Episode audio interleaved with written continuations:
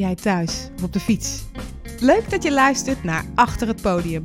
De podcast waarin wij, Johan Hoekstra en Sanne van der Kom, op zoek gaan naar verhalen, ervaringen en drijfveren van improvisatieacteurs en actrices. Zelf staan we beiden al meer dan een decennium op het podium te improviseren. Maar nog steeds vragen we ons soms af, waarom doen we onszelf dit aan? Hebben anderen hier ook last van? Want laten we wel wezen, waarom kies je ervoor om onvoorbereid op een podium te gaan staan? En het risico te lopen dat het helemaal niks wordt. Sommige acteurs die lijken geen angst te voelen, niet onzeker te zijn. Maar is dat wel zo?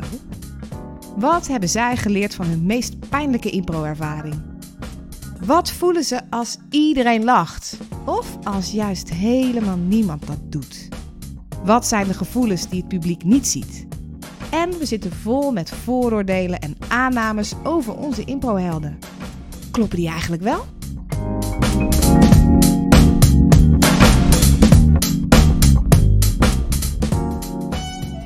Met deze keer Stefan Hendricks, acteur en improvisator. Hij speelt samen met Andries Stoenro in Beperkt Houdbaar. Dat is een improvisatieduo dat avondvullende geïmproviseerde comedyfilms speelt in de Nederlandse theaters. Ook is hij speler bij comedycollectief Flunknarf en bij improvisatietoneelgroep Rocky Amaretto.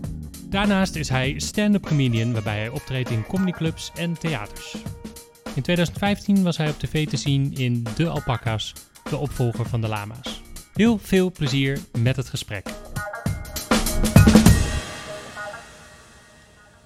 Stefan Hendricks. Ja. Ja? Ja, die was daar ineens, hè? Hij was er ineens met Flunknarf, met Andries toen nog. Ja.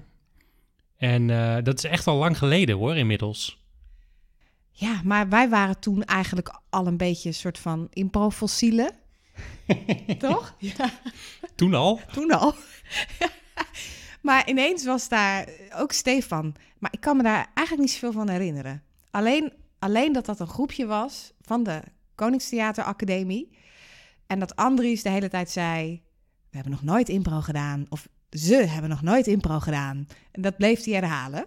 Ja, want Andries had natuurlijk al wat ervaring bij een theatersportvereniging. Ja. Maar hij had toen nog 3 mensen meegenomen die dit nog nooit hadden gedaan. En die gingen dan theatersporten bij een toernooitje. Ja, precies. Dat was volgens mij het concept. Ja. Zo. En ze hadden het ook nog nooit gedaan. Hè? Dat was op zich natuurlijk ook wel waar. Maar ze hadden wel gewoon een gedegen opleiding. Ja. Een gedegen grapjesmaakopleiding. Ja, ze werden wel opgeleid tot echte cabaretiers. Ja, precies. Ja. In tegenstelling tot andere mensen zoals wij. Ja. Maar goed, hè? Verder geen afgunst. Nee, ik hoor maar goed, daar was Stefan ineens. En ik weet niet hoe dat zich tussendoor ergens geëvolueerd heeft.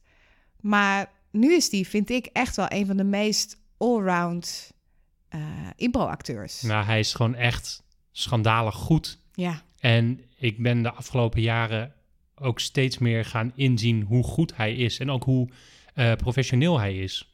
Want ik merkte het toen wij de voorstellingen met Silent Comedy gingen spelen, dat hij daar zo rustig in stond en gewoon zodra het moest ging de knop om en was hij professional Stefan. Vond ik heel indrukwekkend, moet ik zeggen. Oh ja, maar wat zag jij bij professional Stefan dan? Nou, misschien legde ik het wel naast hoe ik mezelf zie en hoe ik mezelf voel. En ik dacht van, maar Stefan is veel professioneler dan dat ik mij voel. Of dat, ik had heel erg het idee van, we gaan gewoon hetzelfde doen wat we altijd doen. Maar hij ging naar een nieuw niveau ten opzichte van misschien wel hoe we bij Flunknarf altijd spelen. Ja, maar wat was dat dan? Dus eigenlijk voelde je naast hem echt minder professional. Ja, denk het wel. Ja, dus hij straalt blijkbaar iets. Hij heeft een soort knop en daarmee is hij, Stefan, de professionele impro-acteur. Hij heeft gewoon inmiddels al zoveel gedaan en ik vergeet dat nog wel eens. Want ik zie hem nog wel eens als die Stefan die inderdaad fris, ineens. Ja, groen van de academie afkwam en ook even leuk kwam improviseren. Ja. Zo zie ik hem nog wel eens en dat is hij. Nee. Echt al lang niet meer. Dat is hij al lang niet meer. Nee. Hij heeft ook de toneelschool gedaan, hè? Zeg maar echt de toneelschool. Hij heeft dus niet alleen... De toneelscholie? Ja, nee, toneelschool. Oh, de toneelschool. Waar mensen dingen voordragen. Dus hij heeft dus en die academie gedaan en de toneelschool. Ja, hij zegt schandalig gekwalificeerd voor... Voor dit. Voor alles. Ja, maar ik vraag me echt af van... Nou, wat heeft hij aan die toneelschoolervaring op het impro-podium? Oh, daar denk ik wel... daar heb ik wel een idee over. Ja?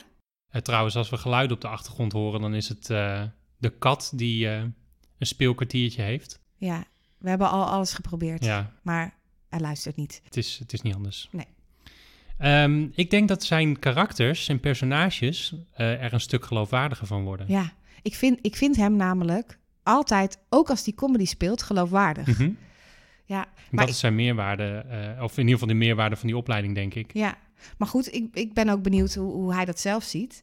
En volgens mij wordt er binnen de toneelwereld ook wel een beetje neergekeken op theatersport of impro. Ik ben echt heel benieuwd hoe hij dat ervaart. Of dat ook zo is. En of hij, als mensen daar al wat van vinden... of hij zich daar wat van aantrekt. Want ik ken weinig mensen...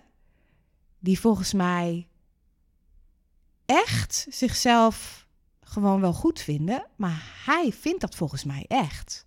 Nou, hij vindt dat, denk ik. En het is ook terecht. Ja, precies. Maar hij is...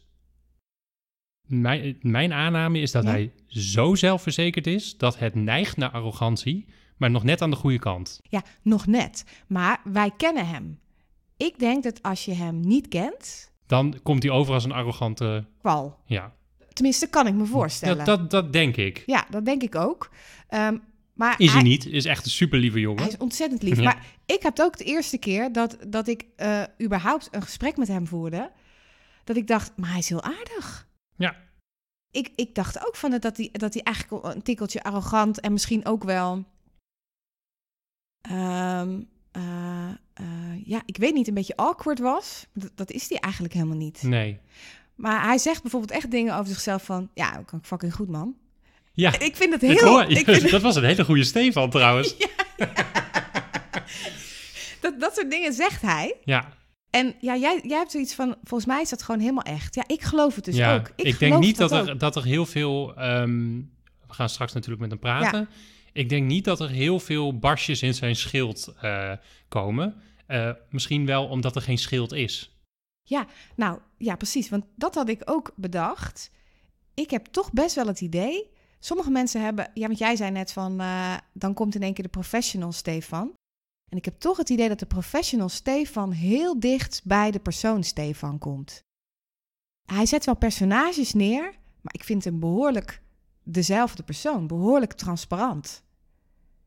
Ik geloof hem namelijk. Bedoel je nou op het podium of ook gewoon daarnaast? Ja, dat dus best wel samenvalt, die twee. Sommige mensen die hebben echt een performance en daarnaast zijn ze bijvoorbeeld ineens heel timide of zo... En het is niet zo dat hij in één keer de knop omzet in de zin van... er staat een ander persoon en hij is een 100% uitvergroting van zijn standaard zelf of zo. Nee. Ik snap wat je bedoelt wat dat betreft. Dat lijkt wel heel erg authentiek en bij hem te passen, zeg maar. Maar daarvoor moet je denk ik wel echt durven om je kwetsbaar op te stellen. Nou, als je hoofdzakelijk jezelf neerzet... dan heb je natuurlijk geen bescherming tegen... kritiek, of tenminste in theorie niet. Ja, precies. Maar hij heeft daar volgens mij geen last van. Nee. Nou... Oh? Dat is wel... ik denk dat hij zich wel dingen aantrekt. Ja? Ik weet nog wel dat hij een keer echt heel erg verontwaardigd was over dat hij tijdens het Nederlands improvisatietoernooi dat ze eruit lagen. Oh ja? Vond hij onterecht. Maar misschien is dat juist weer die zelfverzekerdheid. Misschien wel. En hij is heel stellig in wat ik doe is goed. En dat moeten mensen inzien. Oké, dit gaan we echt checken. Of hij dit soort gedachtes heeft. Nou, ik weet niet of dat een gedachte is. Maar dat is wel iets wat hij misschien... echt vindt. Wat er gewoon in hem zit of zo. Ja, ja. Okay. En nogmaals, waar hij ook gewoon best wel gelijk in heeft. Ja, dat is natuurlijk ook wel waar. Wij zijn ook niet zo gewend in Nederland dat iemand gewoon zegt, ik ben goed. Nee, het is een beetje Amerikaans van hem misschien wel. Ja, misschien wel. En ik ben ook nog wel benieuwd van hij doet en die comedy. En hij doet ook stand-up comedy. Maar hij laat bij Rocky Amaretto bijvoorbeeld ook hele andere dingen zien. Ja. Heeft hij een voorkeur? Weet je wel, ik ben daar gewoon benieuwd naar. Waar voelt hij zich beter bij? Of wil hij niet kiezen? Ja, want bij Rocky Amaretto, dat is iets meer vanuit een natuurlijke houding wordt er gespeeld. Of vanuit dat ligt dichter bij het normale leven dan comedy. Het is wel absurd. Maar het ligt veel dichter bij emoties en je laten raken. En het is eigenlijk veel meer toneel in impro. Ja, precies. Dus ik ben ook wel benieuwd of hij daar voorkeuren in heeft. En of hij misschien zich op een bepaald vlak prettiger voelt of minder prettig. En ik ben dan ook stiekem benieuwd. Denk ik, oké, hij is geschoold acteur, heeft die academie gedaan. Impro in het op een betaalde manier doen. Dat is nou niet het meest lucratieve wat je kan verzinnen. Maar hij blijft het wel doen. Ik denk dat hij dat ook gewoon leuk vindt. Dat denk ik ook, maar wat haalt hij daaruit, joh? En aan de andere kant, want nu ga ik wel echt een keiharde stelling erin klappen. Ja? Ik denk dat hij impro-comedy, dat hij daar niet genoeg uithaalt. En daarom probeert hij zijn personages meer diepte te geven. Zelfs in improvisatiecomedy. Maar ik kan me nog wel eens voorstellen dat hij op een gegeven moment zegt van, dit is niet meer voor mij. Ja, oké. Want wat hij met Beperkt Houdbaar doet, samen met Andries, dat is een geïmproviseerde comedyfilm, zoals ze dat zelf zeggen. Maar dat is volgens mij toch iets... je hebt meer tijd om echt een personage uit te bouwen in een langere voorstelling. Ja. Dus het is minder hysterisch dan bijvoorbeeld een comedycollectief zoals Flunknarf. Ja. Dus daar kan hij volgens mij het beste zijn ei in kwijt. Ja, oké, dat is interessant. En waar je Stefan ziet, zie je Andries. Hè? Dat is een soort... twee-eenheid. En ik ben benieuwd als we aan Stefan vragen, wat is de magie van jullie tweemanschap? Dat zou ik wel willen weten. Want eigenlijk vind ik ze best wel verschillend. Ze zijn allebei rete professioneel. Ik vind ze ook heel verschillend. Dus ik wil graag weten, wat is de magie van jullie twee? Ja, dat is goeie. Ben ik ook wel benieuwd naar. Oké. Zijn we er klaar voor? Ik denk het wel.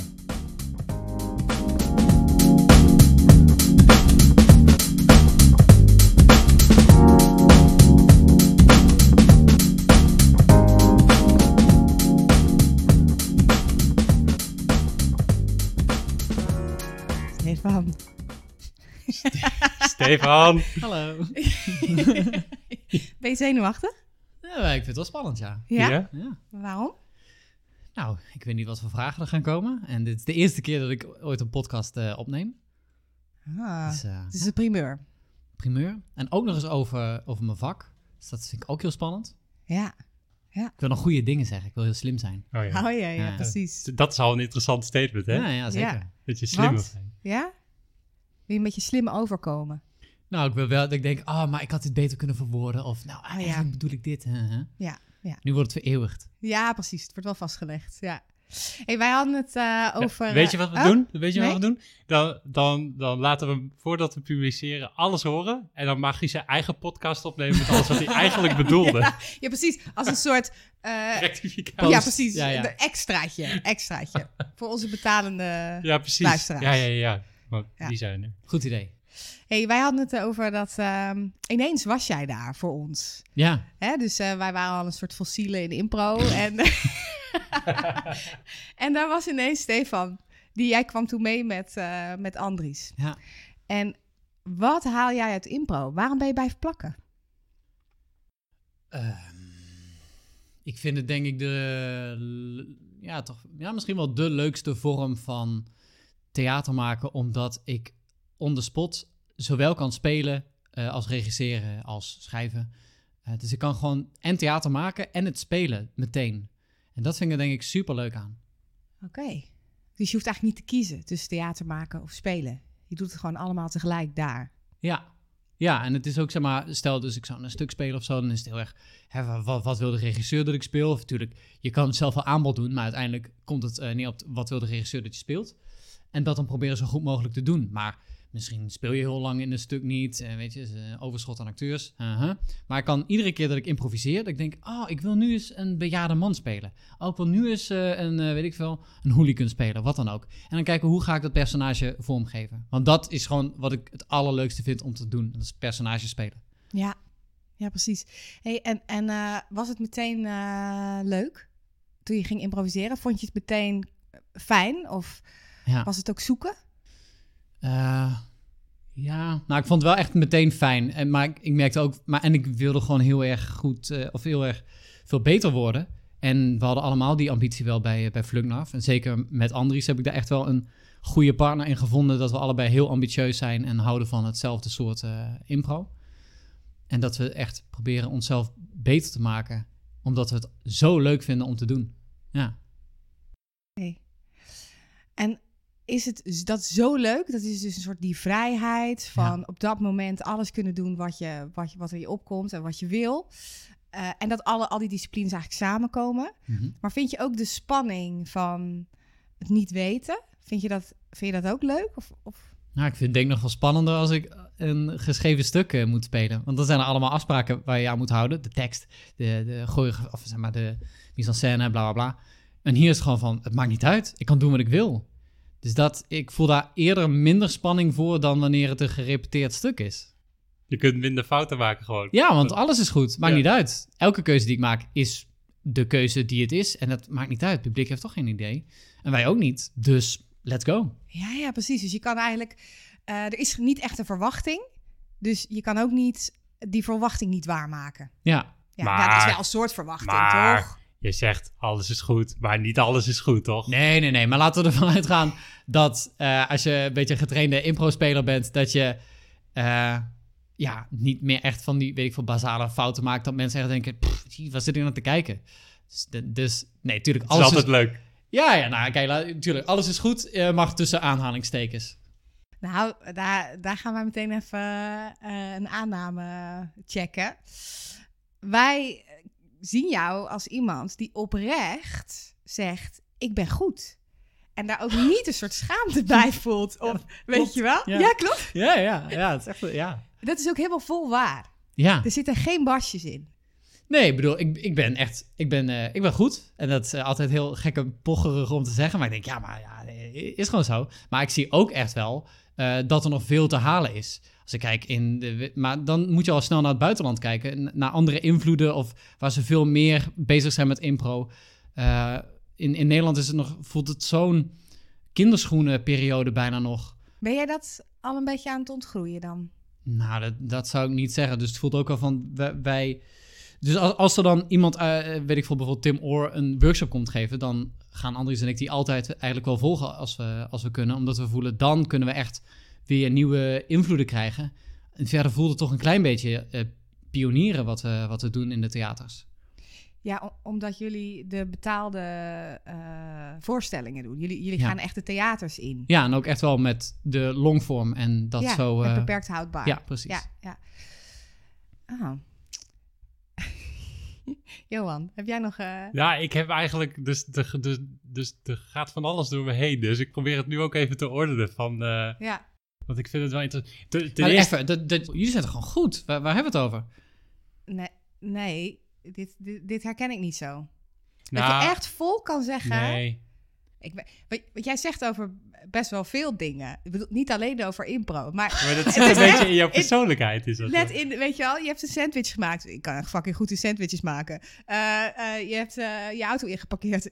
Fucking goed in inparkeren. Ja. Dus je lijkt een soort basale zekerheid over jezelf te hebben. Die vind ik echt intrigerend. Want dat herken ik niet. Maar is dat dan ook een geintje?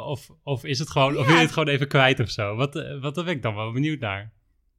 Nou ja, misschien allebei. Want even qua voor de duiding voor de luisteraars. Je had een voice berichtje gestuurd naar ons. Of naar mij. En toevallig was je net aan het inparkeren. En je ging dat ook helemaal zo Je ging dat helemaal zo narraten, zeg maar. Ja. Zo van, nou ja, ik doe nu even dit en ik ga nu even achteruit. En op een gegeven moment zei hij van, nou ja, vet goed gedaan. Ik ben er vet goed in. maar waarom is dat dan een grapje? Of is het gewoon, of ben je gewoon echt trots? Of wat is dat dan? Ik denk dat ik probeer zo positief als dat ik probeer naar anderen te zijn, dat ook naar mezelf ben. En mezelf dus ook gewoon complimenteer van, ik heb het gewoon goed gedaan. Als iemand zo straks zou inparkeren, want het ging gewoon in één keer goed, neem ik aan, ik weet niet meer. Dus ja, lekker ingeparkeerd. Gewoon compliment. Dus dat doe ik wel echt veel in het dagelijks leven. Of maar het is, je bent van daarnet bij ons bijna voor, weet je wel. Ik kan bijna niet zeggen wat een goede sens, weet je, want je hebt het zelf al gezegd. Ja, dat is, weet je wel. Ik denk, oh ja, het is ook wel een soort... Het gaat wel heel snel. Ik ben heel... nou, goed man. Nou, goed. Ik vind het heel leuk en intrigerend. Ik denk ook, het gaat wel heel snel de hele tijd. Maar heb je jezelf dat aangeleerd? Of dat je denkt van, ik moet meer tevreden zijn? Dus ik ga mezelf zo nu en dan gewoon... Ik ga gewoon tevreden zijn met de dingen die lekker gaan, die ik goed doe. Is dat of zit dat gewoon... Ben je gewoon... We kunnen ons bijna niet voorstellen, hoor je dat? Nou ja, nee, wij doen dat niet, dus daarom vragen we dat. Nee, maar weinig mensen. Ik kijk goden, zoals wij. Nee, ik weet niet wat het is. Maar ik denk, in plaats van dat ik zou zeggen... ik vind dit echt een lekkere sandwich, dit is gewoon een goede sandwich. Gewoon denk ik eerder statements maken van... dit is zo, ik vind dat ik goed ingeparkeerd... ik heb goed ingeparkeerd. Ik weet niet, het is net wat directer. Het is meer dat. Ik vind, als jij zou zeggen... ik vind helemaal niet zo'n lekkere sandwich. Ik bedoel, je hebt de kaas ervan afgehaald. Maar dat maakt me niet uit. Als iemand zou zeggen... ik vind het niet zo'n goede combi. Zeg ik, oké. Ja, dat maakt dan ook niet uit of zo. Nee, want dat is dan de volgende vraag. Jij vindt het goed. Maar als mensen nou het niet goed vinden wat jij doet... of op het podium... Uh-huh. Of niet begrijpen. Laten we even afgaan van de sandwiches. Ja, precies. Dus blijven we maar over die kaas. Trek je daar wat van aan? Hangt er vanaf. Als mensen goed zijn, als ik dus mensen zelf hoog heb zitten, dan absoluut. En anders niet. Nee, gewoon niet. Nee, want ik denk, of ik moet het zelf ook niet goed hebben gevonden. Maar soms zeggen mensen iets, dan denk ik, ja, maar ik moest toen al bla bla. Of, ik denk dat ik het zelf beter op een rijtje heb van waarom we wat hebben gespeeld. Dus ik vind het heel fijn bij Beperkt Houdbaar dat ik altijd met Andries kan sparren van hoe vonden we het gaan. En dan geven we elkaar altijd ook complimenten. Ik vond dat je dat goed speelde. Maar ook van, ik snapte niet wat je daar deed. Of ja, was ik een beetje onhandig. Want als je dat kind speelt, dan is het zo passief, bla bla bla. Dus dat we echt wel bezig zijn, hoe kunnen we onszelf blijven uitdagen. En dus we luisteren wel altijd heel erg naar elkaar. Maar het publiek heeft zelden inhoudelijk iets te zeggen dat ik denk, oh ja, hier kan ik echt iets mee. Ja, ja. Omdat je zelf al die analytische modus naar de voorstelling... dus of ik weet het zelf al, maar meestal is het ook van... ja, maar dat klopt gewoon niet, of wat dan ook. Ja, ze hebben echt geen idee. Ja, dat zei Adjust ook al een beetje, hè? Ja, dat zei Adjust ook al een beetje. Ja, jij vertelde van dat je kon herinneren dat jullie er een keer uitlagen met Flunknarf... met het Nederlands theatersporttoernooi. Ja. En dat je dat wel wat deed, zeker. Maar vooral... Dan had jij het idee vanwege een soort... ja, maar wat ik doe is gewoon goed. Hoezo snappen jullie dit niet? Nou, het was meer een soort... vond ik dat het gewicht lag op vals sentiment. Dat punten scoorde. Want ik weet ook nog dat we in die wedstrijd... Toen heb ik een scène met Marco gespeeld. En die was gewoon niet goed. Was, weet ik veel, 3-3-2 of zo. Zoiets. Dus het was gewoon een beetje zo... Oh ja. En Marco is een oude speler van Flunknarf, hè? Die zit er nu niet meer bij, toch? Nee, dat klopt. Nee. En het was gewoon niet zo goed. Een beetje, ja, we probeerden wat... dat het allemaal gevoelig was. Maar het sloeg eigenlijk nergens op. En dan kregen we echt veel te hoge score voor. En toen baalde ik gewoon van dus blijkbaar wordt dit gewaardeerd bij dit impro-toernooi. Daar baalde ik gewoon van. Ik vond dat een te nauw perspectief was van dit is goed. Ja, goeie impro. Ja. Daar baalde ik vooral van. Ja, en jij vond het... niet eens per se zo heel goed, maar je vond dat het verkeerde beloond werd. Ja. En dat vind ik eigenlijk dat je dat nog steeds wel eens ziet. Volgens mij wel minder vorig jaar. Dan zijn maar 2 jaar geleden, toen zag ik echt wel van... Volgens mij vorig jaar trouwens ook echt wel dat je denkt van... Oh man, dat sentiment om maar punten te scoren. Boah, ja. Hey, zijn er wel momenten dat jij op het podium staat of eraf gaat en het gevoel hebt... dit was niet goed? Of dat je je echt onzeker voelt? Ja, zeker. Ik bedoel, ik ben blij dat het niet meer zo vaak voorkomt, maar echt wel eens gespeeld. Ik dacht, maar ik weet gewoon niet wat ik aan het doen ben. Ik ben heel erg aan het wachten want dan denk ik, oh, Andries heeft een plan. Oh, ik wil dat niet in de war schoppen. Oh, dan ga ik geen beslissingen meer maken. En dan stop je eigenlijk met improen. Dus en dan opeens moet hij helemaal die kaart trekken, omdat ik denk, oh, maar je hebt toch een plan of niet? En dan, dus dan blokkeer ik en dan ben ik gewoon niet meer met hem aan het spelen. En dan heb ik echt een slechte avond voor mezelf. En hoe komt dat? Wat zijn de momenten waarop dat gebeurt? Ja, ik kan me voorstellen als ik niet genoeg...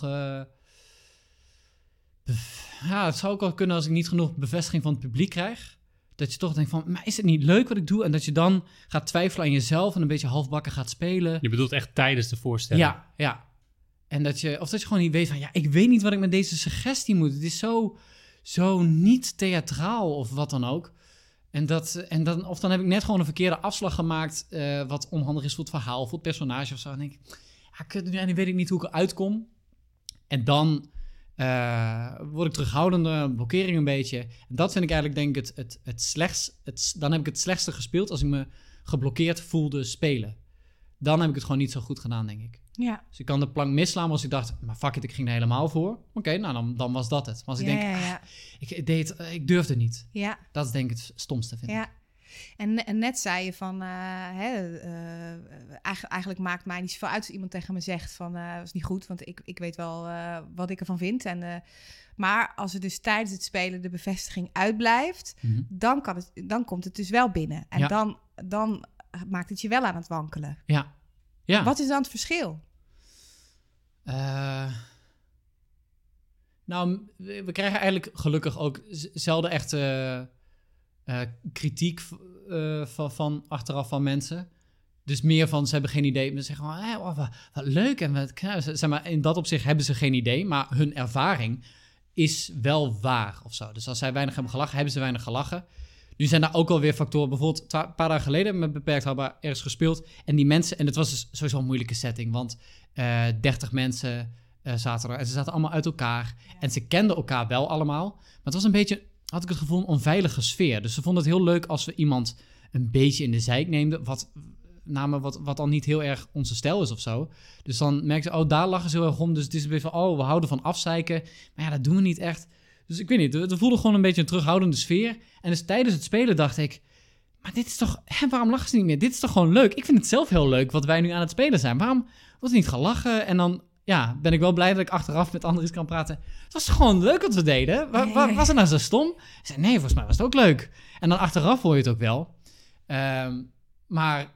Van de mensen, maar dan, weet niet, dan is dan toch die... Op het moment zelf heb je dat toch gewoon ook echt even nodig? Ja, dan denk ik toch, dit is toch leuk, waarom lachen? Mensen lachen, jullie moeten wel lachen, anders weet ik het ook niet. Ja. Hoe zit dat? Want er zijn natuurlijk locaties waarbij je gewoon het publiek niet zo goed kunt horen.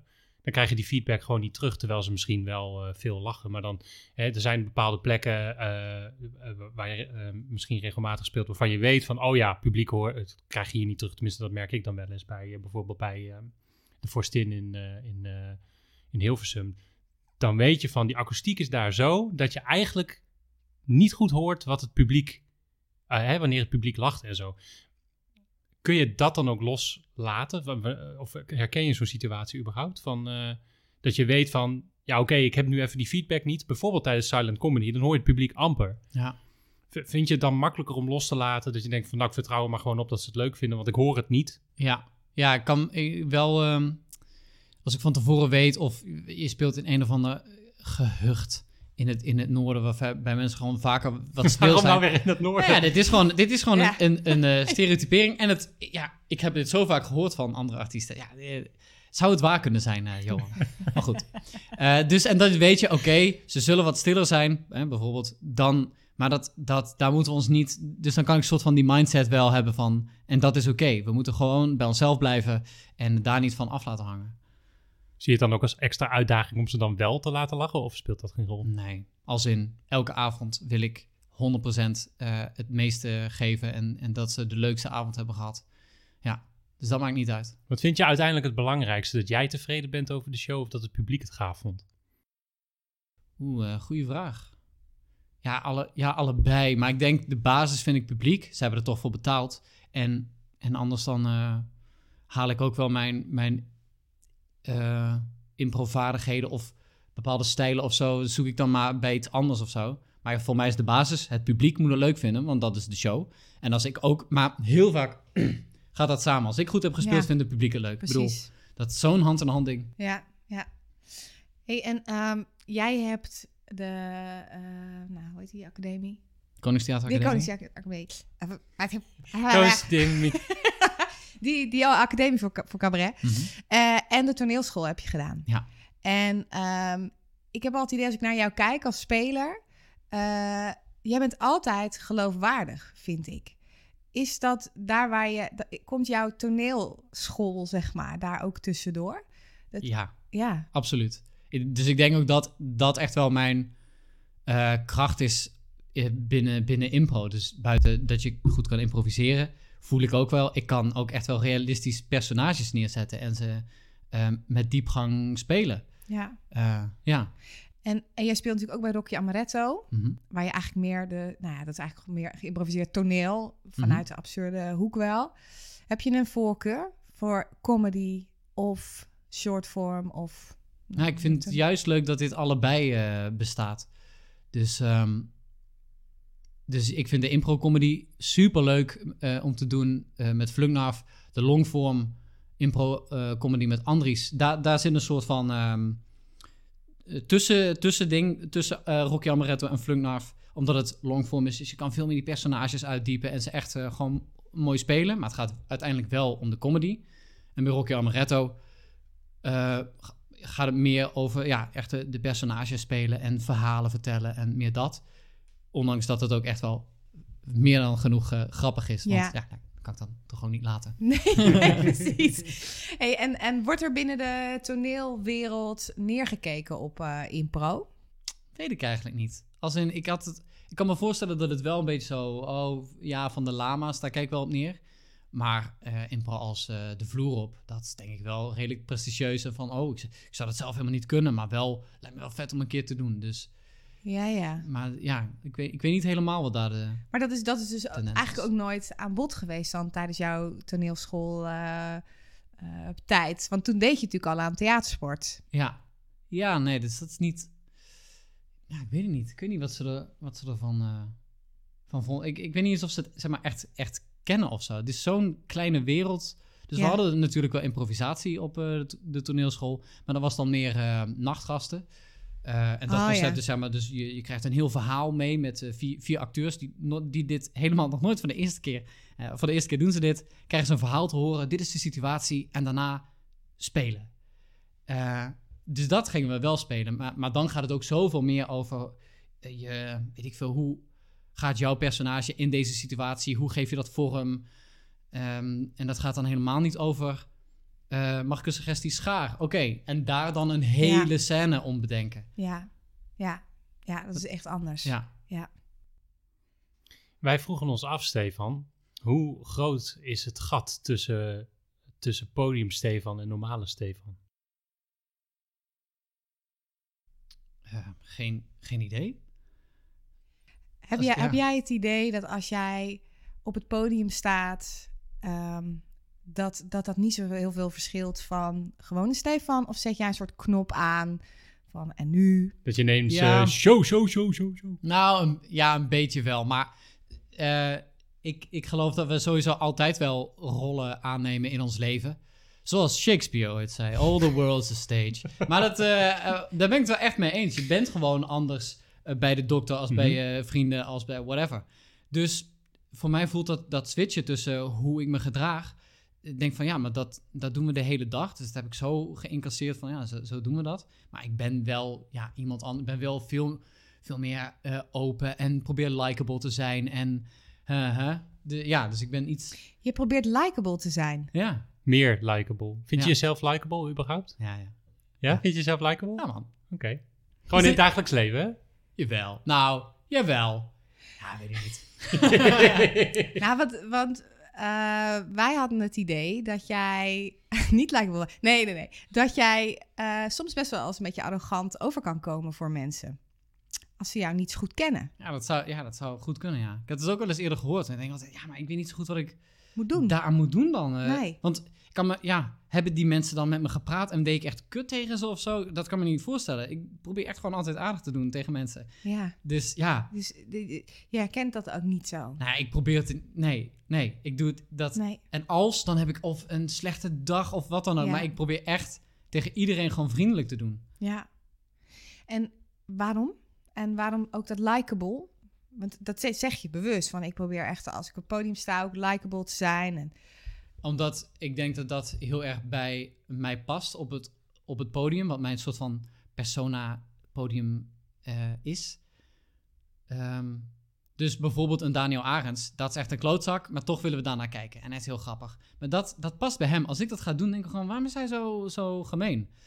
Dus voor mij past dan dat likable heel erg. Ja, dus daar komt eigenlijk jouw podiumpersona heel dicht bij wie jij bent. Ja. Past gewoon heel erg bij jou. Ja. Het is authentiek. Ja. Je voelt dat dat klopt. Ja. Ja, wij vonden dat ook niet per se hoor, maar we hadden het idee dat misschien zo zou kunnen overkomen, zeg maar. Nou, ik denk dat kan als je heel zelfverzekerd bent. Ja. En je daar dat ook niet onder stoelen of banken steekt. Ja, dat vinden wij natuurlijk in Nederland allemaal. Maar dat vind ik zo stom. Maar daarom vind ik het dus ook eigenlijk... Misschien doe ik het ook wel als tegenreactie, of ben ik het daarom gaan doen... om gewoon te zeggen, dit kan ik goed. Dit doe ik goed. Dit heb ik goed gedaan. Waarom is dat stom? Dit is een goede sandwich, om daar weer even op terug te gaan. Nee, maar als iets goed is en je bent er trots op of zo... kun je dat toch gewoon zeggen. Ik heb het goed gedaan. En ik vind dat we allemaal meer complimenten naar onszelf en naar elkaar moeten geven. En waarom ik dat belangrijk vond te zijn... Waarom vind je het belangrijk om vriendelijk tegen iedereen te doen? Ik denk helemaal dat we, als we allemaal positief gaan zijn... dat iedereen dat het af gaat stralen op iedereen... en we veel meer in die mindset komen. Dan als je met een negatief persoon omgaat... ga je dat zelf voelen, je gaat cynischer worden. Dat heb ik ook echt wel op de Koningstheater Academie veel meer gehad. Was ik defensiever, wat sneller cynisch... want het was veel meer over...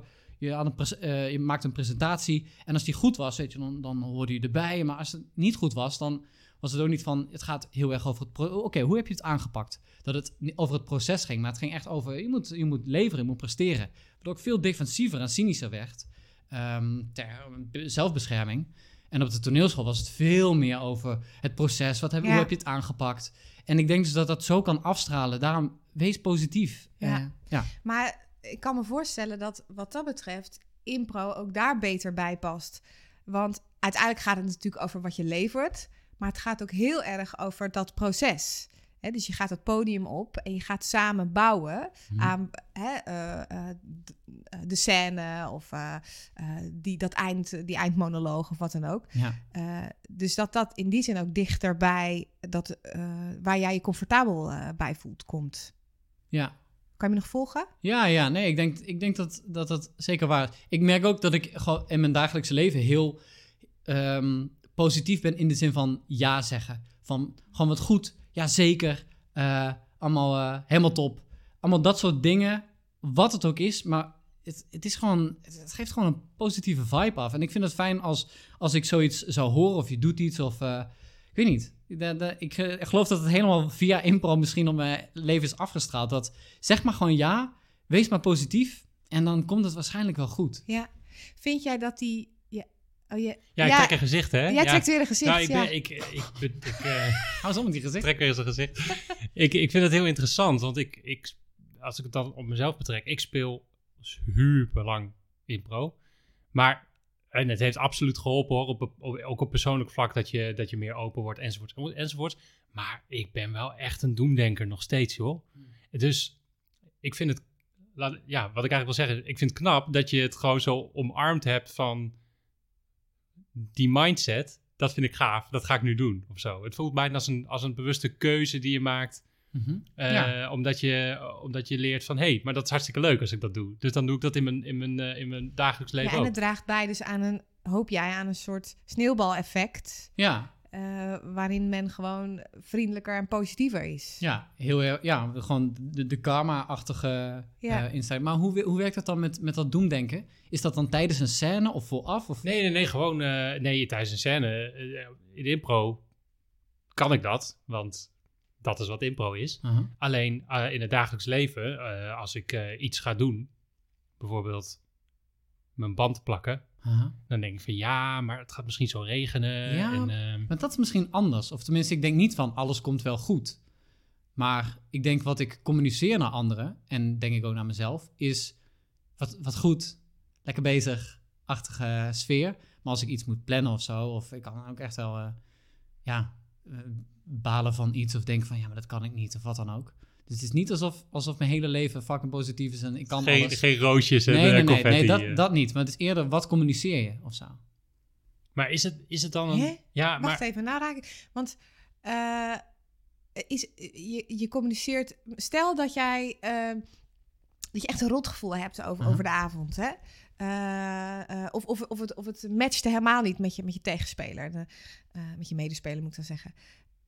Communiceer je dat dan ook? Van joh... Ik merk dat ik me heel ongemakkelijk heb gevoeld de hele avond. Ja. Communiceer je dat ook? Ja, zeker. Oh, oké. Ja. Ja, maar ik niet positief van verbloemen of zo. Dus ik ben helemaal... Nee, oké. Oh. Ja, dat dacht ik heel even. Dat je bedoelde van, nee. We moeten vooral daarop insteken. Nee, je moet eerlijk zijn. Ja. Maar als het gewoon, weet ik veel... Overall, dus stel iets is goed gegaan, dan geef je... dat compliment aan iemand of aan jezelf, wat dan ook, ben je positief. Maar als het niet goed ging, dan hoef je niet te zeggen... ja, maar het ging toch wel goed? Of... Nee, precies. Als het kut ging het kut. Ah man, ik merkte, ik baal echt van mezelf, whatever. Ja. Nee, dat is op de eerste plaats. Eerlijk zijn. Ja, ja, want ik vind wel... Als ik jou zie, dan vind ik jou heel authentiek. Ik heb eigenlijk vrij open. En... Als ik daarover nadenk en denk van aan de ene kant... is dat een soort ultieme je kwetsbaar opstellen, hè, zoals je dat zou kunnen noemen. Mm-hmm. Maar misschien ben je daar juist... Als je zo dit is wat het is bent... ben je misschien juist wel minder kwetsbaar. Ja, snap je wat ik wil zeggen? Ja, je voelt je minder kwetsbaar. Je voelt je misschien minder kwetsbaar. Nou, is gewoon voel jij je vaak kwetsbaar op het podium? Vind ik een moeilijke vraag.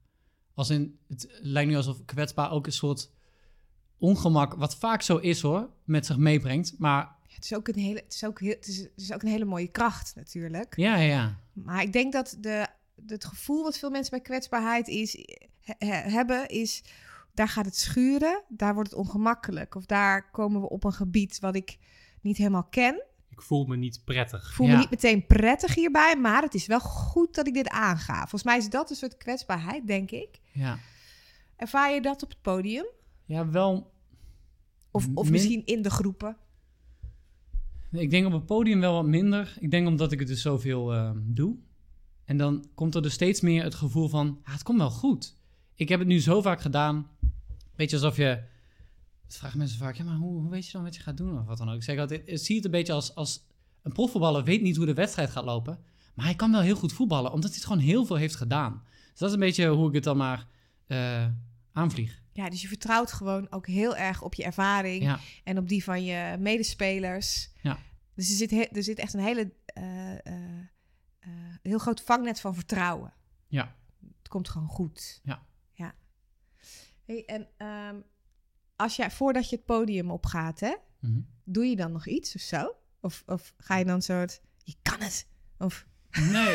Nee, eigenlijk niet. Lol maken van tevoren, denk ik, met Andries. Dat. Of gewoon het naar mijn zin hebben. Gewoon in die goede, van in die speelse modus komen.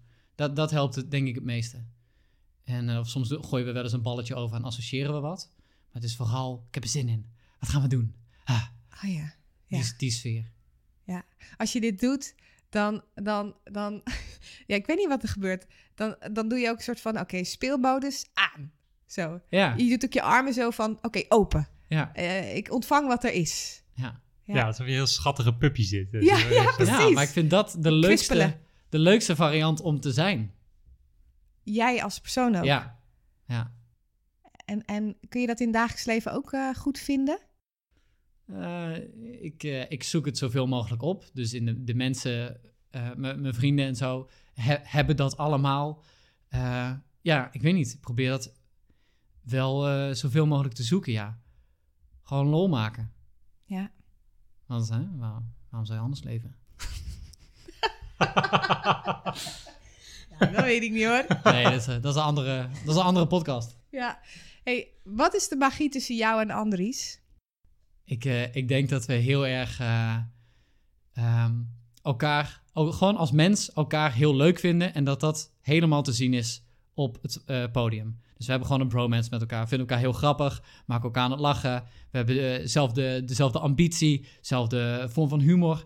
Maar toch hebben we ook allebei onze eigen kracht. Dus ik kan heel goed personages bijvoorbeeld spelen en diepgang geven. En Andries is een waanzinnige puzzelaar en super ad rem, kan heel goed callbacks maken. Dus wat is callback voor mensen? Dus dan is er een grapje geweest in of de uitvraag of met of al eerder in de show. En dan later daar weer een grapje op maken. En dan van, oh, dat was ik alweer vergeten. Maar wat goed. Dus zo, denk ik, hebben allebei onze kracht. En hebben nog steeds altijd, dat is het overkoepelende ding, die lol samen. En ik denk dat dat het heel erg, dat de magie is of zo. Heb je wel eens ruzie met hem? Nee, echt nooit. Oh? Gewoon beste vriendjes gewoon. Als je zoveel samen werkt, het schuurt nooit ergens of zo. Nee. Wat heerlijk. Ja, maar en als er al iets schuurt, dus bijvoorbeeld Andries is een heel assertief persoon en heel ondernemend. En hij doet bijvoorbeeld ook heel veel voor beperkt houdbaar. En dat trekt hij, zeg maar, de ondernemende kar. En ja, ik denk heel vaak, ja, maar hij kan dat ook gewoon beter. En ik heb ook wel eens gewoon een gesprek gehad van, vind je dit eigenlijk vervelend? Zou ik dingen van je kunnen overnemen?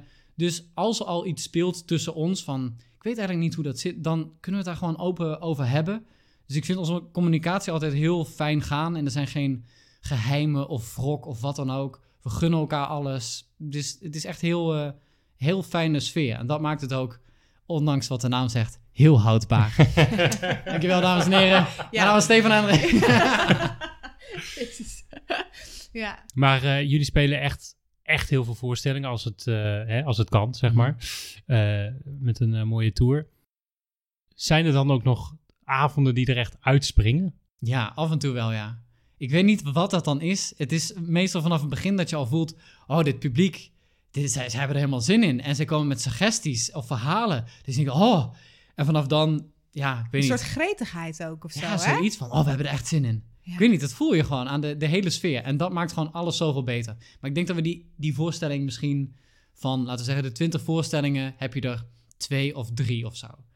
En dat we echt denken, wow, maar dit was echt een 9. Was er maar een camera bij geweest. Zoiets. Ja, zo.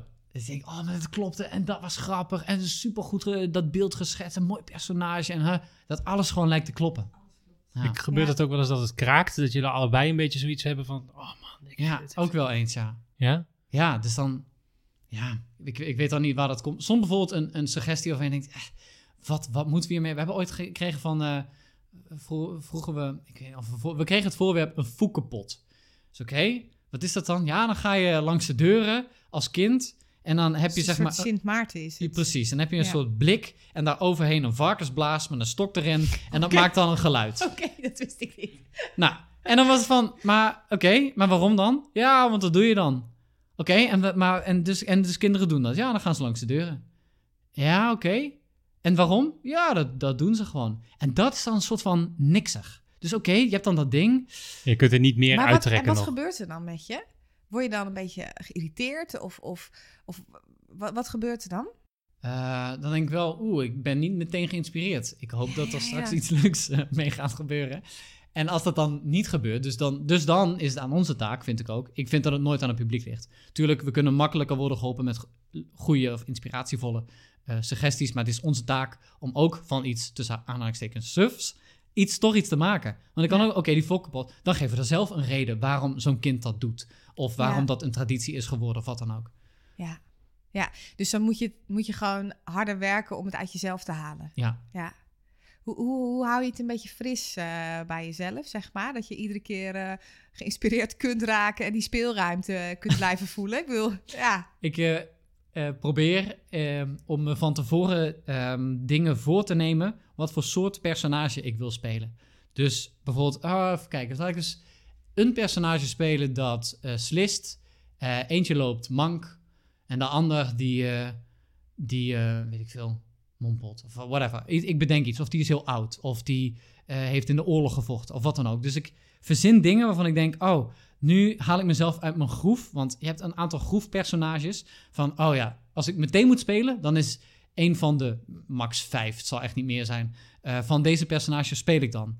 Terwijl als je er net een draai aan geeft van tevoren, dus je hebt meestal net wat langer de tijd nodig om dat te bedenken. En als ik dat van tevoren doe, dan kom ik op interessantere personages die ik nog niet eerder heb gespeeld. Ja. Bedenk je dat dan echt gewoon... Van tevoren gewoon echt. Voordat je überhaupt bij het theater bent of zo? Ja, want... Oh nee, dus of in de reis naartoe of tijdens het eten of in een verloren momentje, dat maakt niet uit. En dan pak je dingen die gewoon ver afstaan van je standaard personages waar je vaak op terugvalt. Ja. Wat is een groef personage van jou? Nou, ik heb bijvoorbeeld zo'n vrouw en die weet gewoon helemaal... Ja, oh ja, sorry. Ja, nee, ja inderdaad, nou je dit doet, denk ik. Ja, die kennen we wel, zeker.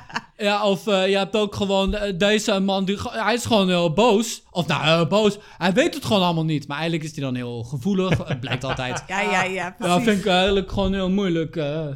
Maar goed, ja. Hè? Oh, dus dat? Ja. Ja, ik weet niet. Dus, beetje onnozele personages. Ik vind het allerleukste om te doen, vind ik domme personages. Ja. Dat is zo leuk om te doen. Ja. Oh ja. En ja, dus ja, ik weet niet. Dat probeer ik mezelf uit te halen. Want dat houdt het vers. Dat is eigenlijk de conclusie. Ja, precies. Wat ik wel over personages gesproken, want dan heb je een aantal personages die vind je leuk. En je hebt een aantal personages die kan je van tevoren bedenken, want dan doe je eens wat anders. Wat zijn nou echt dingen, stel dat het zo uitkomt dat je dat moet spelen, waar je dat denkt van nee, dit kan ik niet, of dit vind ik niet leuk, of hier ben ik niet goed in. Makkelijk. Nou, waar ik zelf altijd moeite mee heb, is om hele talige dingen dus mooie volzinnen te formuleren. Of als ik een wereld zou schetsen van, dit is een bruine kroeg. In de hoek staat een... dus ik kom er nu al niet. Ja. Dus zo'n gokmachine. Dus ik heb dan net te lang nodig om mooie volzinnen te maken en die wereld te schetsen. En Andries kan dat dan weer heel goed. Dus eigenlijk doet hij dat ook bijna altijd. En daarom merk ik wel de groeven van, we benutten heel erg onze krachten. Maar daardoor train je het ook niet. Ja, precies. Kosten baten. Ja. Maar dus dat zou ik dan wel weer graag willen doen. En hoe zorg je dan dat je dat wel op de een of andere manier blijft trainen? Of doe je dat eigenlijk gewoon niet? Neem je dat voor en doe je het niet? Nou, dat is vooral een ding. Maar als ik het doe, dan is het, denk ik... Dat doe ik wel eens op de fiets of zo. Dat ik, of onder de douche, omschrijf wat er nu gebeurt. Hardop? Fiets. Gewoon hardop. Ja. Ik zie dus nu voor me dat jij dus in de douche zo gaan stil en dat jij zo... De douche klettert op zijn hoofd. De jongen pakt nu de handdoek. Hij had al een kwartier gedoucht en hij voelde dat zijn huid droog aan het worden was. Ondanks dat het nat was. Zeg maar dat. Oh, ja. En dan probeer ik dezelfde soort van vertellersrol aan te nemen om dat te trainen. Maar ja. Ik vind niet makkelijk. En ook niet het leukste om te doen. Maar soms denk ik, ik moet het eigenlijk weer eens doen. Ja. Vind jij dat, zeg maar, de ware impro-speler juist dat soort dingen moet doen, omdat je daar ook... de ware impro-speler klinkt ook wel alsof dat bestaat, maar oké.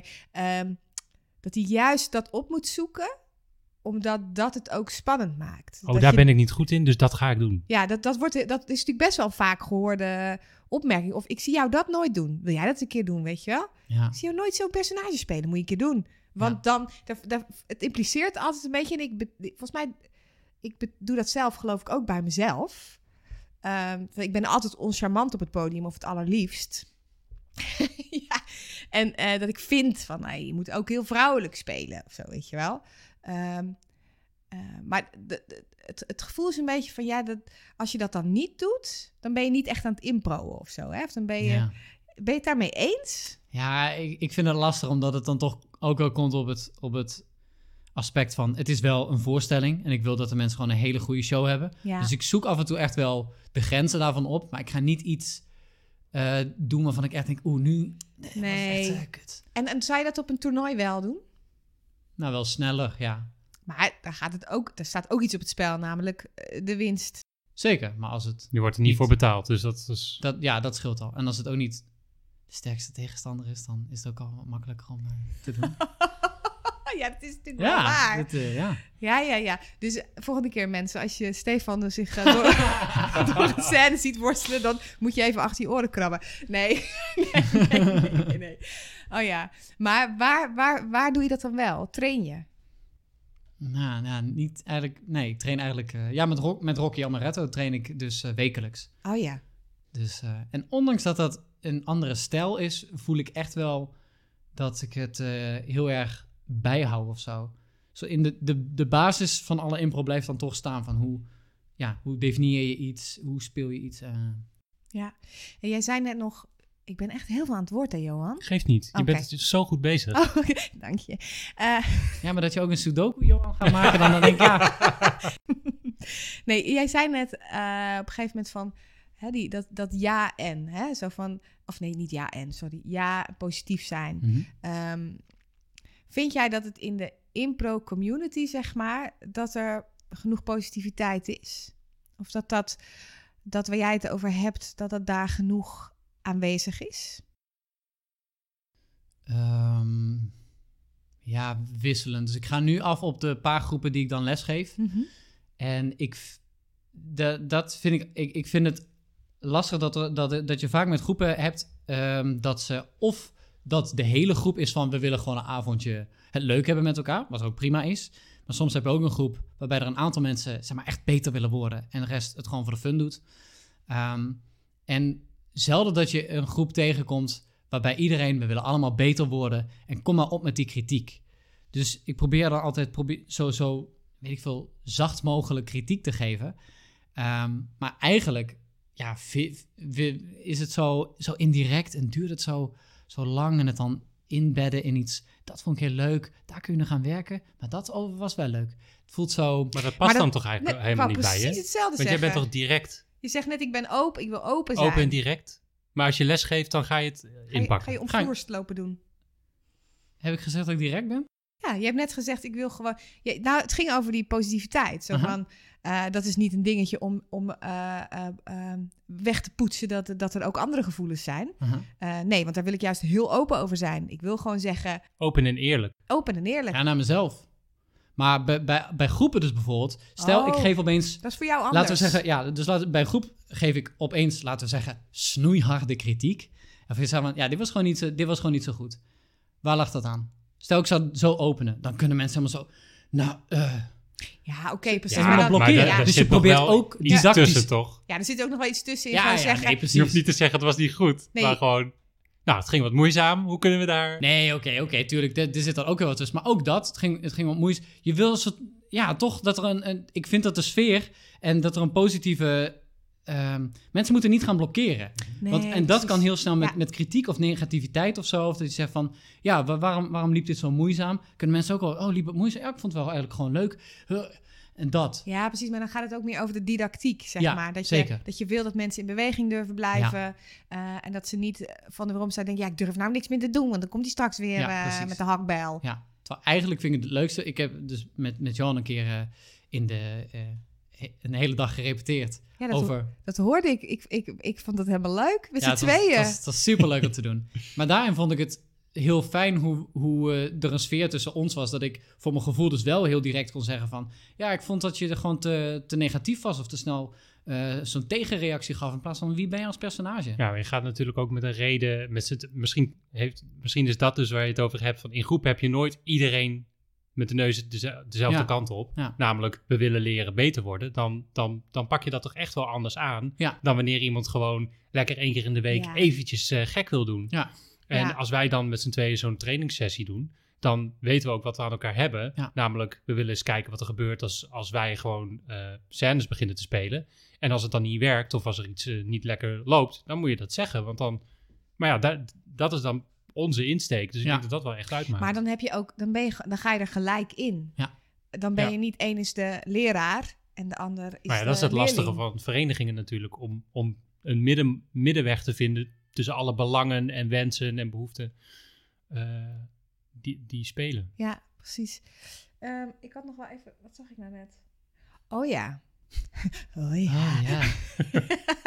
Nee, Johan die had een vrij duidelijke stelling. het kwam er eigenlijk een beetje op neer dat omdat wij het gevoel hebben van al jouw personages hebben toch een soort diepgang, ook al is het comedy en... Wat iemand vermoord op de gang? Nee, er woont hier ook een kind. Niet in zijn eentje, wel met een gezin. Maar ik denk dat die aan het roepen is door de gang. Jezus. Oké. Maar de aanname van jou was... Ga ik hem zeggen? Ja, vul maar in, want ik weet even niet meer. Nee, dat je zei, ik denk dat Stefan uiteindelijk te weinig hieruit gaat halen en uit de comedy... En dan, dus dat je eigenlijk zo overgekwalificeerd bent, daar kwam het eigenlijk een beetje op neer, dat je er een keer op uitgekeken raakt. Heb jij dat gevoel? Op impro? Ja? Nee. Ja, misschien op de comedy vooral. Impro-comedy, de vluchtige sketches. De Flunknarf eigenlijk. Wie weet. Dat gevoel heb je nu eigenlijk helemaal niet. Nu niet. Nee. Maar ja, 10 jaar is lang. Ik weet het niet. Wie weet dat ik dan denk, ik weet niet, mag voor mij wel wat meer... diepgang of gewicht of wat dan ook krijgen. Ja, dat haal je nu natuurlijk al op andere plekken. Ja. Hey, en zijn er wel eens momenten dat je denkt... Jezus, waarom doe ik dit eigenlijk? Dit improviseren. Ja, als ik heel... wij hebben dat allebei wel. Als ik heel slecht heb gespeeld, dan baal ik wel. Maar dan nog, denk ik... Maar dat heb je met meer dingen in je leven waarschijnlijk. Je denkt, Nee, ik vind het wel echt... Dat dit mijn werk is, dat vind ik fantastisch. Ja, ik vind het zo leuk om te doen. Ja. Dus ik denk echt nooit, waarom doe ik het? Ja, omdat het te gek is. Ja. En ik er gewoon brood mee kan verdienen. Ja, dat is fantastisch. Ja, dat is natuurlijk echt te gek. En zijn er nog dingen in jouw persoonlijkheid... die jij kan ervaren als iets wat een blokkade is op het podium... of wat een beetje een handicap is? Dus van hoe jij bent als mens.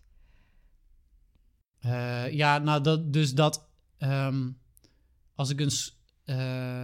stel, het publiek lacht niet snel genoeg of zo... of ik voel me niet op mijn gemak... dan is mijn eerste neiging om te imploderen. Ja, terugtrekken ook. Ja. Dus dat heb ik ook als ik ruzie met iemand zou maken. Mijn eerste neiging... en dat had ik ook op de toneelschool vaker van die improvisatielessen... was iemand fucking fel tegen mij... en dan implodeer ik gewoon als mens. Als speler ook? Ja, dus ook als speler. Oh, ja. Hoe je bent als mens, zo ben je als speler. Dat is echt waar. En ook waarschijnlijk ook als sporter. We hadden ook schermen. Gewoon echt wedstrijdschermen op de toneelschool. En die evaluaties van... Ja, je bent heel terughoudend. Je bent eigenlijk vooral aan het kijken... Wat doet de ander? En daarop reageren. Dat klopt helemaal met hoe je speelt. En dus ook hoe je bent als mens. Het is zo 1 op 1. Dus dat herken ik. Ik ga nou even heel hard nadenken. Want dit is waar dat ik altijd lompe personages ben.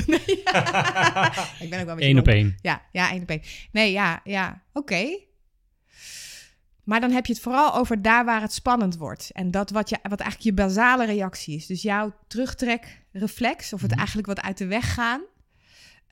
die komt heel dichtbij hoe jij in het dagelijks leven ook met emoties omgaat. Of ik ben absoluut eerder vermijdend dan dat ik de confrontatie aanga. Ja, ik ga altijd schreeuwen op het podium. Ah ja, paniek. Nee, er vol in.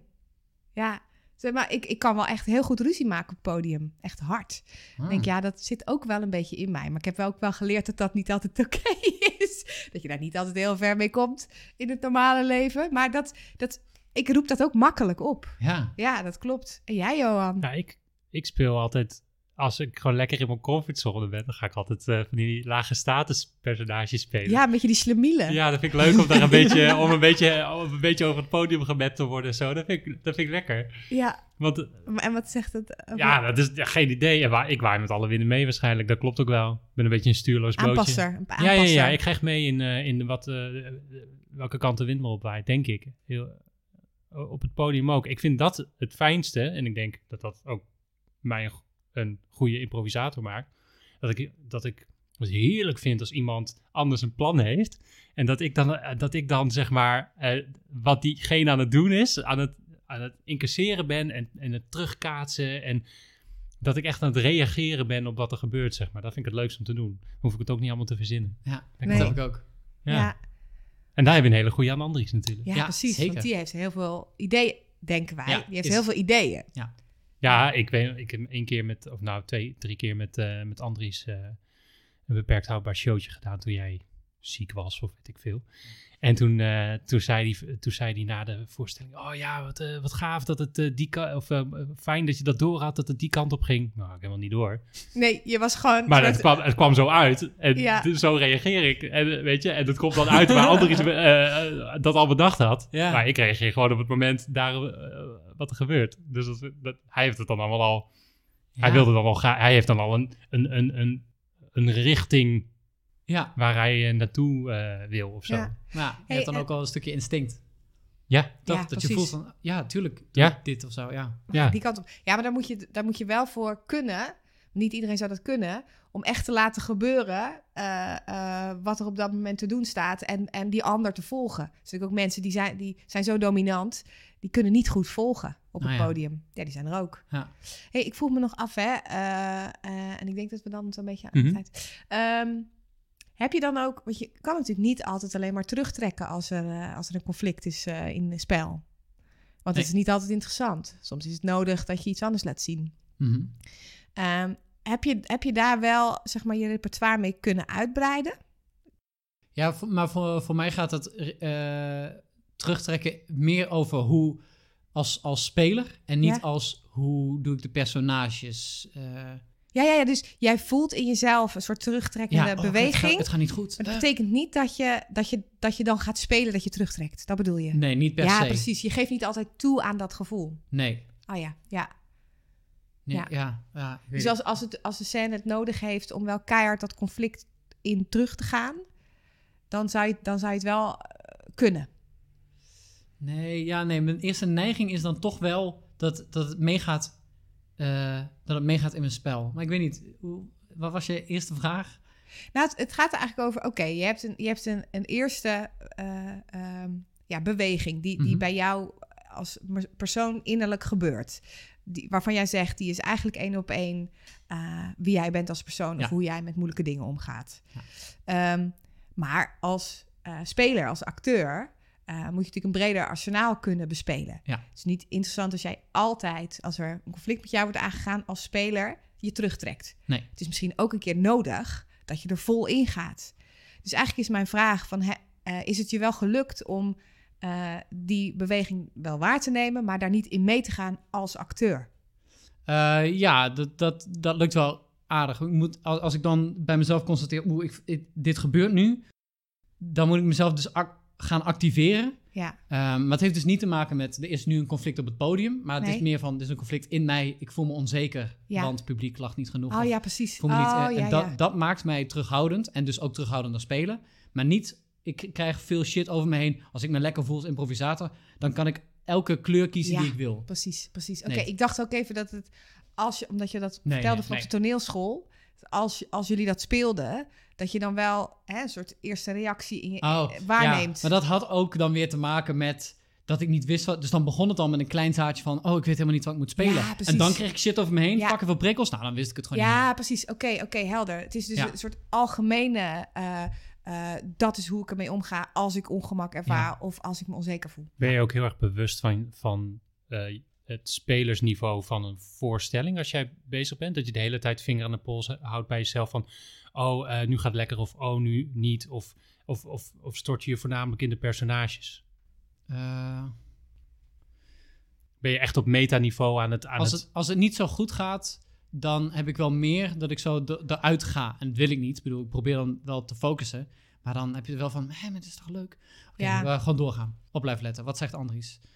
Hier blijven. Ja, want ik kan me voorstellen dat Andries die twee dingen naast elkaar doet. Dus hij is speler die van alles aan het bedenken is. Van, waar kan dit naartoe? En terwijl hij zijn personage aan het doen is. Dus dat hij misschien meer aan het nadenken is... en aan het plannen en aan het plotten. En dat jij het lekkerst speelt... als jij alleen dit hoeft te doen. Het personage. Ja. Echt erin duiken. Ja, dus ik doe ook wel eens... ik denk, maar nu komt het allemaal zo samen. Maar Andries is daar absoluut veel virtuozer in. Maar als ik ga focussen op het verhaal... vooral hoe eerder ik dat doe, hoe slechter. Dan denk ik, want hoe gaat dit personage... wat gaat hij voor reis maken? Als je dit doet, dan begin je ook een beetje angstig met je ogen te draaien. Ja, ja. Dus het ziet eruit alsof het ook een soort paniekreactie is. Nou, ik beeld het ook wel een beetje uit. Ja. Maar zo voelt het ook wel van, oh, maar alles, ik weet niet. En dan ben ik niet, dan stop ik met spelen, want dan ga ik alleen maar nadenken. Ja, dat is wat... Dus ik hoef alleen maar, dus voor mij werkt het al gewoon heel goed, dit personage nu te spelen. Echt? Ja. Helemaal daarin te gaan. Ja. Hoe praat hij? Hoe beweegt hij? Wat wil hij? Wat wil ik nu doen? En dan wees daarin specifiek. En dan ontwikkelt zich dat. En uiteindelijk als je personage vol genoeg maakt... mensen willen dingen. En dan ontstaat het verhaal vanzelf. Want je personage wil iets. Oh, mooi. Ja. Mooie afsluiten volgens mij. Ik ga mee afsluiten. Ja. Dankjewel. Thanks, Stefan. Superleuk. Hoe vond je het? Soms wat chaotisch. Dan lag heel erg aan mezelf of zo. Dus dat... ik hoop dat het een beetje overkomt. Mensen kunnen terugspoelen, hè? Dus, ja, dat is waar, maar dan nog. Ik weet niet. Ik hoop dat het gewoon leuk was om na te luisteren.